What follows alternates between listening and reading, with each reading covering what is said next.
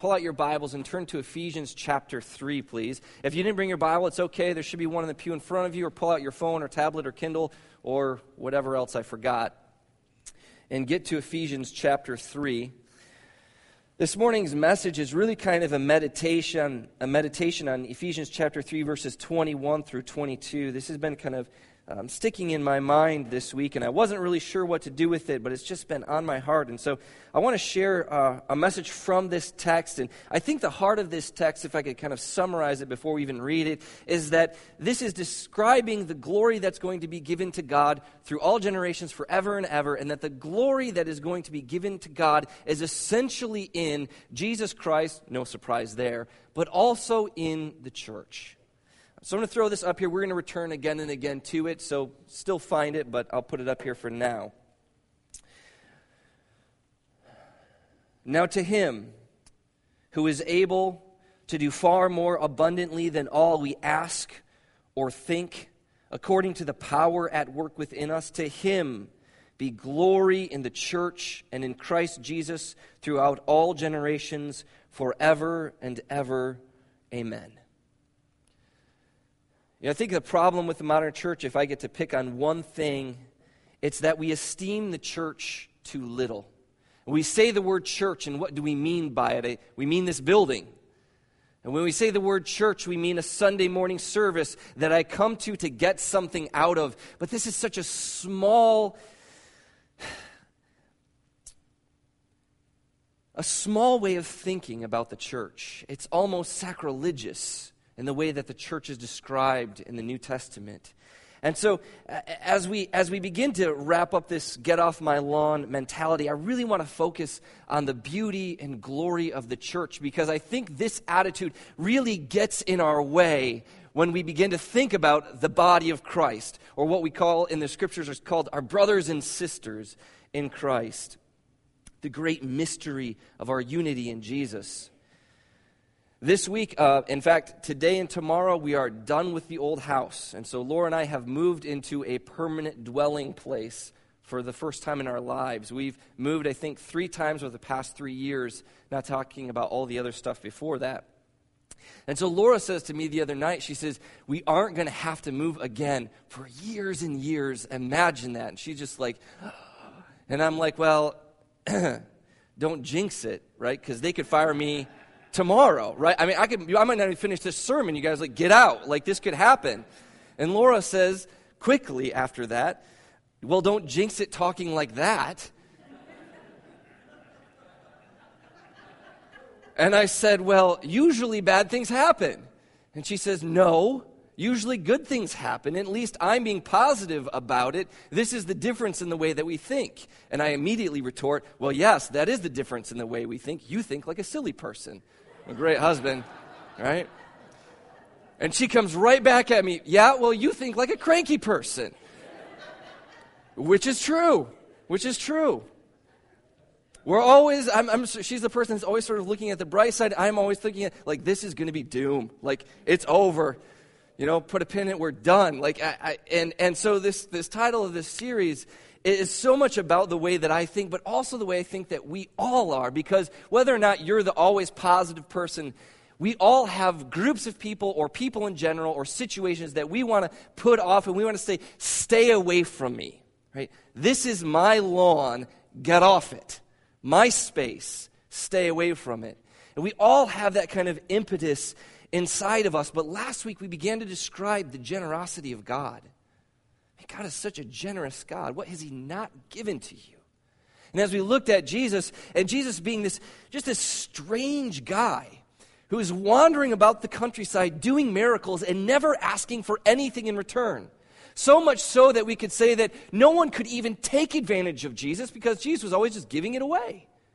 And no one could take advantage of Jesus because Jesus believed deeply that there is no scarcity in God. God never has like a, well, I don't have any more to give you. I'm sorry, we're done. God always has more. And so Jesus is never afraid of losing out. He is confident in the abundance that God has. And I imagine a church that grasps that notion, that grasps the generosity of God, that refuses to be taken advantage of because we're not afraid of not having enough. And so we can give and give and give and never be afraid. Imagine a people built on that kind of gift giving attitude in our lives. So, how do we practically live that out if we worship a God of always more? As we read here in Ephesians chapter uh, 3, the God who can give us abundantly more than we ask or even think. How do we live that out? And I think it begins by having a robust understanding of what we mean when we use the word church, because I think we use it poorly. And I want to talk about that this morning. What do we mean when we say the word church? Because immediately as we talk about church, we immediately step on this notion, right, where we're trying to keep people at bay, whether it's people inside of the church or maybe it's people outside of the church. I know there are people outside of the church that you don't want in here. I know it's true if we admit it. As we begin to, to lay that groundwork of our offense, and yet we see something completely different, as Jack talked about earlier. This attitude in God that immediately is, is driven not only from Genesis all the way through Revelation, but in the exposition and revelation of Jesus Christ, who immediately begins to talk about how God so loved the world. Right? How God so loved the world that he gave Jesus himself, and that, that Jesus himself is going to be the thing that God is using to unite all things together. So much so that rather than this kind of attitude that we have of get off my lawn, God says, I've got a room with your name on it. That's an incredibly different disposition, isn't it? And I think the invitation of God is that that abundance that He wants to pour out onto us is the sense in which we can have the same attitude that He has. That we don't have to be afraid, that we don't have to be standoffish, that we don't have to push people away, that we can be welcoming with open arms because God has a room with that person's name on it. They just don't know it yet. And that's why Jesus says, Go into the world and what? Make disciples. If you're a disciple of mine, then your goal, your task, what you're called to do is to go out there and get more people and tell them, hey, God's got a room with your name on it. You should come and take it because it's cool. It's a great room. I don't know what God's house looks like, but I'm sure it's better than mine, right? So invite people into it, invite people to accept it. This is the message, the message of Jesus. And this begins very, sounds very good and, and beautiful and wonderful. It is. But first we have to begin by destroying something that you have in your heart and in your mind. The Bible has to wreck it, it has to crush it, it has to cast it away. And until you do this, you will never understand the fullness of the glory of this beautiful, wonderful, and eternal word, church. It begins here. Colossians 3 9 through 11 says, Do not lie to one another, seeing that you have put off the old self with its practices, and you have put on a new self, which is being renewed in the knowledge after the image of its creator. Oh man, isn't that exciting? Those exciting words. That means that you are being renewed every day. And so the old ways of living are completely gone as you learn more and more about who God is and what God wants to do and how He wants to pour more of His Spirit into your life to change the people that are around you. Every day, something new is, is occurring in you as you become more and more like Jesus Himself. And what does this create? It creates a place, it creates a people wherein here there is not Greek or Jew circumcised or uncircumcised, barbarian, Scythian, slave, free, but Christ is everything. Christ is all and in all. So, what do we see at work in this text? What is functionally or fundamentally changing about the way of life of the people who originally heard this and the people who are sitting here today hearing it now? What does it mean for us? Well, what is being deconstructed here? What is being taken away from these people so that there's room for the Spirit of God to come in and fill them up? Well, we have Greek and Jew, we have circumcised and uncircumcised, and these are both uh, groups of people, nationality, races. This is Jews, and then everyone else who wasn't a Jew, and they are at odds. They are enemies. These are religious groups, right? Some that are circumcised and some that are uncircumcised. They are enemies. And in this text, it says that enmity that used to be that dividing line of nation that separated you two, it's gone. It says barbarian and Scythian. We still use the word barbarian, right? An uncouth person, somebody who you definitely don't want on your lawn, which is why we tell the kids to get off, because all kids are inherently barbarians, right? I mean, they're just running around, causing mischief. Doesn't matter how sweet they are, they've all got this little seed, this kernel inside of them. And so uh, for them, this is like the outcast. This is the outsider. This is the person we don't want anything to do with. These are those people specifically to the north who are threatening to invade. They are our enemies. There's those barbarians. They are those people, right? Who are your those people? Because God says in the church, they're your people, right? Slave and free. And here we could talk about economics. You've got people who are wealthy enough to own other people but you also have power at work and authority, where someone is in charge and someone has to do what the in charge person says they have to do. In the church, those forms of economic separation, those forms of power and subservience suddenly diminish and they're gone as we read in Ephesians chapter 5 verse 21 everyone submit to everyone else out of love for Christ so these things are gone, these are being deconstructed. In other words, what we have here is a group of people set out in pen that would absolutely never be at a table together, let alone call each other brother or sister. They are enemies. They don't belong together. And we in this broken world follow this pattern. Now, we don't have groups of barbarians running around Portage. Um, I don't think. Um, but we still homogenize, don't we? We still go kind with kind. I look around this room and I notice there is a dominant color, isn't there? A lot of times we'll look around a room and there'll be a dominant age. There'll be a dominant socioeconomic position. It's said that the church um, is the most divided, or the Sunday morning is the most divided time in the United States of America because we all go to our separate churches where we're comfortable, where it's safe. This, to me, is the antithesis of what we see going on here. By nature, as we homogenize, this is, this is the way that broken humans work, but unbroken humans, people who are being changed by Jesus Christ, these people are being baptized into a new reality. Something completely new is at work inside of each and every one of you. As we read in 2 Corinthians chapter 5 verses 16 through 17, from now on therefore we regard nothing according to the flesh. Even though we once regarded Christ according to the flesh, we regard him thus no longer. Therefore, if anyone is in Christ, there is new creation. The old has passed away, and behold, the new has come. And for Jesus, this isn't just platitudes. Do you remember what happened in Matthew chapter 12? When Jesus' mother and brothers, they, they show up on the scene because they want to talk to Jesus. I always assume this is because they've heard Jesus has gone nuts and they're going there to shut him up because he's making everybody else look bad.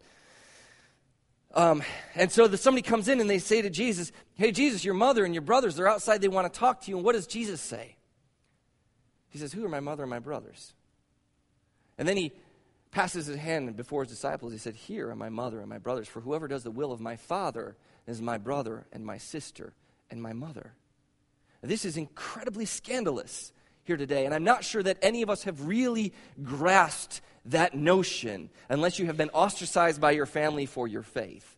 I had a few friends that have had this happen, and they get this. They get this. Because in one fell swoop, in one line, Jesus renders biology irrelevant. It is not a priority.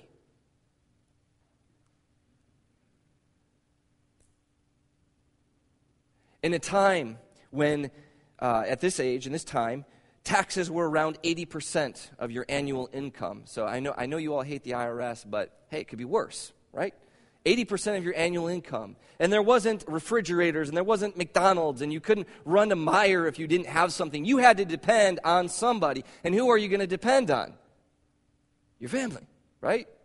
And who are you going to depend on outside of your family? Your clan or your race or your nation. And this is how society functioned. I mean, you had to do that. And in order to do that, you immediately had to create barriers, borders. Here are the people that I will not help, and here are the people that I am supposed to help. And so he set those people out. But something new is at work in Jesus. Something strange is at work in this new humanity that he is calling together, that he is, he is building, that the barriers that we used to create, the barriers of, of class or race or gender or economic position or, or wisdom or beauty or, or whatever it is, the barriers that we have created that have functionally set people apart and said, You don't belong, get off my lawn, that barrier is now destroyed because Christ is all and in all. And we get this, we get the point that this is a temporal thing because whose family lasts forever? Whose family will last forever? And, and, and what nation will last forever? And what color won't be touched with another color? Right? I, I, we know by just reason alone that this is all passing away. So, what we read in Second Corinthians there, the old stuff that's passing away, the Bible is inviting us to see the world as it's going to be, as it is being shaped and renewed in the image of Jesus Christ. It says, look at that old stuff and see it as nothing, and put your trust, put your faith, put your life, pour yourself into something that is eternal, something that will not pass away. And what is that thing? It's church.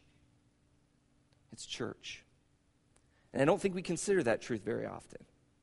When I say eternality, when I say think of the eternal, fix your eyes on the things that aren't passing away, we think of God. We might think of the eternal body that will be given, resurrected like Jesus. We might think of eternal life. We might think of the coming kingdom of God, which won't spoil or perish or fade. We might think of all of these things, but we rarely think of church. We, we recognize, of course, that there will be other people there hopefully very few, right? And they'll all look like us. But we recognize that there's somebody that's going to be there. But when we sing our songs, I mean, just turn on the, turn on the Christian radio station and listen to the songs. What do they celebrate? It celebrates you, Jesus, forever. Right? But that's very interesting that when we read our text here in Ephesians, which is both now and post resurrection, what is the celebration? What is the glory of God? It isn't me and Jesus forever, it is the church. It is the church. This is, um, this is why we put such a heavy emphasis on baptism. This is, I was telling um, uh, some people this morning, this has been the summer. I've had more conversations about baptism than in my entire life. I don't know why it is this summer, but it's just been the summer of baptism. And um, this is why we put such a heavy emphasis on it, and this has been puzzling to some people who I've been speaking with. I spoke with uh, another minister this week, and he was really puzzled by it. He, he, wanted me to, he wanted to talk about it. I didn't even bring it up, he brought it up. And, um, you know, he wanted to talk about baptism. He said, well, you know, it's just, it's obedience to God, like we're obeying God. And that's true. I mean, everything I do as a Christian is obedience to God, right? I mean, if I do it because God said so, it's, it's obedience. So that fits everything, but but we can't just relegate baptism to a moment of obedience. It's so much more than that. Galatians chapter 3 verses 27 through 28 says this. For as many of you as were baptized into Christ, you have put on Christ. So there is neither Jew nor Greek, there is neither slave nor free, there is neither male nor female, for all for you are all one in Christ Jesus. So, baptism itself is an integral part of our inclusion into the body of Christ. Baptism is like a new womb by which we are born again, where we are coming into a new kind of life where the old has passed away and something new has come. And here we see it is a new family, it is a new existence, it is a new way of being. in those old categories by which we used to define ourselves and, and, and, and, and separate ourselves are no longer holding any meaning. So when we think of baptism, a lot of times, the Christian church folks, we think of it as washing away our sins. And by sins, we mean that lie I told, that time I flipped the dude off who cut me off on the freeway. I saw that face. That looks guilty. Um, the time that I did something wrong, you know, I mean, it's, it's sort of like our, it's like these sins are be, they're being washed away, but but look at Galatians. What does Galatians frame this as? It frames baptism as something more than that. It's, it's a washing away of so much more. And so think of baptism. When you were baptized, of course, all those other sins were washed away, but so were your prejudices. So was the gender that separated you from other people. So was nationality. So was race. So was color. So is good looks or bad looks or success or failure. All of these things have been washed away in the waters of baptism, and you have come up a new person who belongs to a new people because in Jesus there is new creation. And this we read in Ephesians chapter 5. Paul says this is a profound mystery. You could spend your whole life just pondering this one doctrine and never be done grasping and, and learning and, and seeing more of the glory of God because we've just read in Ephesians 3 what's the glory of God forever and ever and ever? It is the church. It is the gathered saints right here, right now. That's a beautiful thought. Let me sidetrack. I, I couldn't remember if I talked about this before. So if you remember this, you can take a 30 second to a minute nap. But this is a really cool, and it's been on my mind all, all summer long. There it is, Paul. Yeah. That wasn't 30 seconds. You got a few more. It's okay. This has been on my mind all summer long, and so I apologize if this is redundant, but I just this has just been blowing my mind. It says, okay, so this is Romans 8, verses 19 through 21. It says, For the creation waits, so he's, you know, the whole world, creation, world, space, everything, creation, it waits with eager longing for the revealing of the sons and daughters of God. For creation was subjected to futility. It didn't want it, it wasn't willing. But because of him who subjected it, in hope that the creation itself would be set free from the bondage and corruption and obtain the freedom of the glory of what? The children of God. We have another word for that. Can you guess? Church church. And it's amazing. Just ponder that for a second. All of creation, the, the, the, mighty mountains, the, the rolling plains, the roaring seas, the sun, the moon, the stars, the beasts of the field, the fish of the sea, the birds of the air, all of creation is groaning. It can't wait. It's like a woman, it says later on in this text in chapter 8, a woman in labor, and I've been there, she groaned a lot. She wanted that baby out. Like, get out of me. All of creation is groaning as a woman in labor and says, Please, we want to see the unveiling of what? It's not Jesus here, it's you. It's the church of God revealed in its glory, receiving its eternal body, receiving the eternal kingdom. The creation wants to see it. First, Jesus, raised from the dead, we read in 1 Corinthians chapter 15 then us, and then after us, creation. So we understand why creation wants it so bad, because creation wants what is promised to you. So if you look to your left, left, and you look to your right, and you see the Christian sitting in the pew next to you, you see the glory of God. I love this quote from C.S. Lewis. Forgive me if you've heard it. It's, it's, a, it's a great quote. There are no ordinary people. You have never talked to a, mere mortal. Nations, cultures, art, civilizations, these are mortal, and their life is to ours as the life of a gnat. But it is immortals whom we joke with, work with, marry, snub, and exploit. Next to the Blessed Sacrament itself, your neighbor is the holiest object presented to your senses. That's an incredible thought. This mystery is profound. So, what does that have to do with our idea, get off my lawn? Let me haul you back to our original verse um, in Ephesians chapter 3. Now, to him that is God, who is able to do far more abundantly than all that we ask or think, according to the power that is at work within us. To him be the glory in the church and in Christ Jesus throughout all generations, forever and ever. Amen. The church is the glory of God here. So, what doctrine do we expose? Well, first we see that the church is the glory of God forever in their being, in their unity, in our worship, in our redemption, in our very existence. We are the visible representation of God's grace of his power and of his love. And if that is the case, what kind of love, commitment, and joy should you find in one another?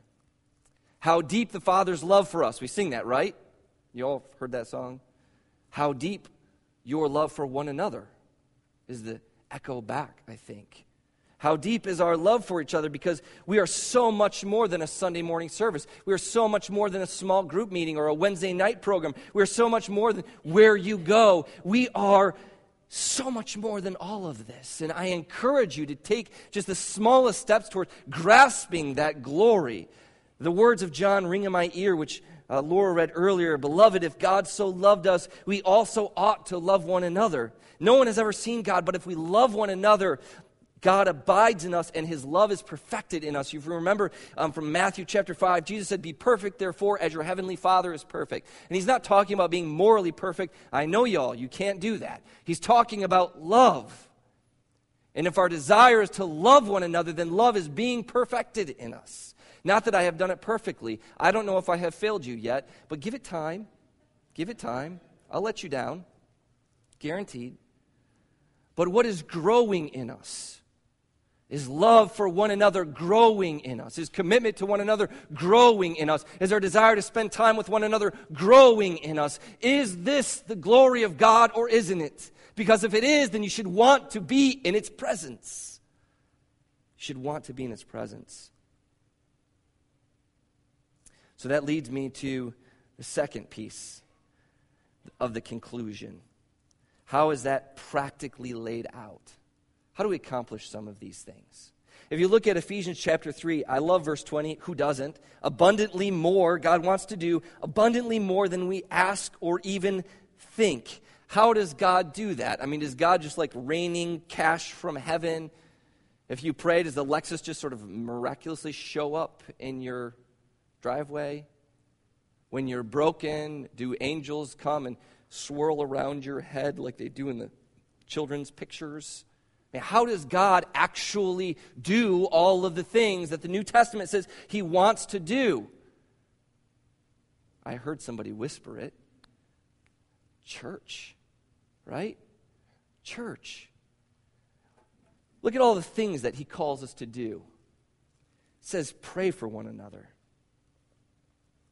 meet each other's physical needs, forgive and reconcile. I have to highlight the Oh, it didn't highlight it. Well, that's what happens when you transfer things from Word to PowerPoint. That should be highlighted. And reconcile. Right? Because I've been in church so long that I've noticed people are willing to say, well, I forgave so and so, but um, I'd rather not be in the same room with them. Right? That is not forgiveness. Forgiveness is what God does. And what does God do? God says, I forgive you. Come and come into my house. Join me. That's forgiveness. And until you're at that place with that person, as you're growing in your forgiveness, maybe even, until you're there, forgiveness hasn't happened. Because forgiveness and reconciliation are equally important. So forgive and reconcile, support one another in times of need, especially in times of persecution. You know, it's tragic to me that we have uh, churches all over America, and we see the church being persecuted like crazy under ISIS and all these other things. And when was the last time you heard politicians really even doing anything? I mean, I hear some people talking about it now and then, right? Uh, the churches, are we sending money over there? Are we sending things over there? Is that a burning desire in our heart? Are we meeting together to pray for the church that's being murdered and burned in other places? Bear one another burden. Sing to one another. Do that after. You can serenade me out there. Share food and welcome one another into our homes as just sort of a general practice, and then show hospitality to traveling brothers and sisters. I, I was as I was as I read that passage in First Peter, I, I, was reminded of last weekend when Laura and I were traveling. We went to Lansing because um, my a good friend, um, I was in his wedding, and we paid 130 something for a night at this hotel. Man, imagine if a Christian in that city opened their home to us and we just banked 130 bucks would be awesome for us. But even more so that i would have fellowship with them that we could break bread together, that we could talk together, we could pray for one another, and I could find out what's happening to the church that's there, and we could have this moment of fellowship. Like this is this could be alive and happening. Imagine if we just began doing these, and this we're just like scratching the surface. This was just off the top of my head as I was plunking on the computer. This isn't even in depth. God wants to pour out more than we could ask, more than we could think, more than we could imagine, but He wants to do it through you. Why has He called people together? Why has He created a new humanity? Why has He made a new family? Because family helps family. Family needs family. Family has a hard time getting along, but they do it anyway, right? Family. And so, what we have here is, is, I think, as we look at the church, we say, man, we're lacking this and this and this. I think that we're only lacking things because we are being codgers and clinging to what God has given us rather than sharing it. And on the other hand of that, some of you, and I address many of our older members here, are codgers about telling us when you need something. Jesus said, I didn't come to be served, but to serve and give my life as a ransom for many. What if everyone said, You know what, Jesus, I'm good here. Serve someone else. In fact, I remember Peter tried that, and Jesus said, Listen, I either serve you if you have no part of me. And, G- and Peter said, Well, then bathe me, right? John 13, for those of you who remember. We need opportunities to serve. And the beauty of the church is that there's this reciprocity that's going on where I really need Mark Lytle's truck. I need it, man. Like, you gotta, I got this stuff. I got bikes I gotta move. Like, you I, I need that. And I don't have it. And Mark's got it and he can share it with me. But there's gonna come a time when Mark is in need and I am able and excited to give freely. There's that reciprocity, that relationship. And I know all of us want to be the gift givers because that is a position of power. And no one wants to be the one that says, hey, I have a need. But sometimes you need to say, I have a need, so that other people can bless you. And if we run into a person who says, I have a need, I have a need, I have a need, I have a need, I have a need, and we say, You have a lot of needs, that's an opportunity, isn't it? It's an opportunity for us to talk about time management or budget. It's an opportunity for us to bless people with knowledge that apparently you have got because you aren't the person in need in that situation. So we bless them with something that they really need, and that is growth in maturity, right? We are here to bless one another because we are the glory of God, not just now, but for generations after generations after generations, forever and ever. Amen. When we see the church depicted, we see it depicted throughout the New Testament as something that will go on. Other things will fade, other things will pass away, but I implore you, I beseech you, I beg you to look to your right, to look to your left, to look behind you and in front of you, and recognize the people around you for what they are. They are the image of God. And this should fire our mission. We say around here, our mission is to share Jesus. And how important is that? Because if you look at the person next to you and you say, man, they're destined for the glory of God because they are an eternal being, how much more the people out there who are not here this morning, who don't belong to any fellowship, who you know are eternal too, but their eternality is going to be in place of fire, of weeping and gnashing of teeth. How much should we burn to share the gospel with them? How much should we burn to say to them, God has a room with your name on it? But we don't treat them like they're eternal. We treat them like they're a pain in the butt and they need to get off our lawn. Everything that you see is going to be changed one day. Every person that you see will be eternal and glorified, and some of them into darkness and some of them into light. Let this thought capture your imagination this week as you think of the church that you belong to, as you think of the Christians you run into, as you think of the people who have never met and never known Jesus Christ. Think of them as what they are, not as what you wish they were. As God sees something of infinite and undying value. As we come to a conclusion this morning, where are you? in this grand story? Are you the person that needs to give the gift? Needs to sign up for something, needs help, that needs to teach, that needs to give? Are you the person that needs, that needs prayer, that needs help?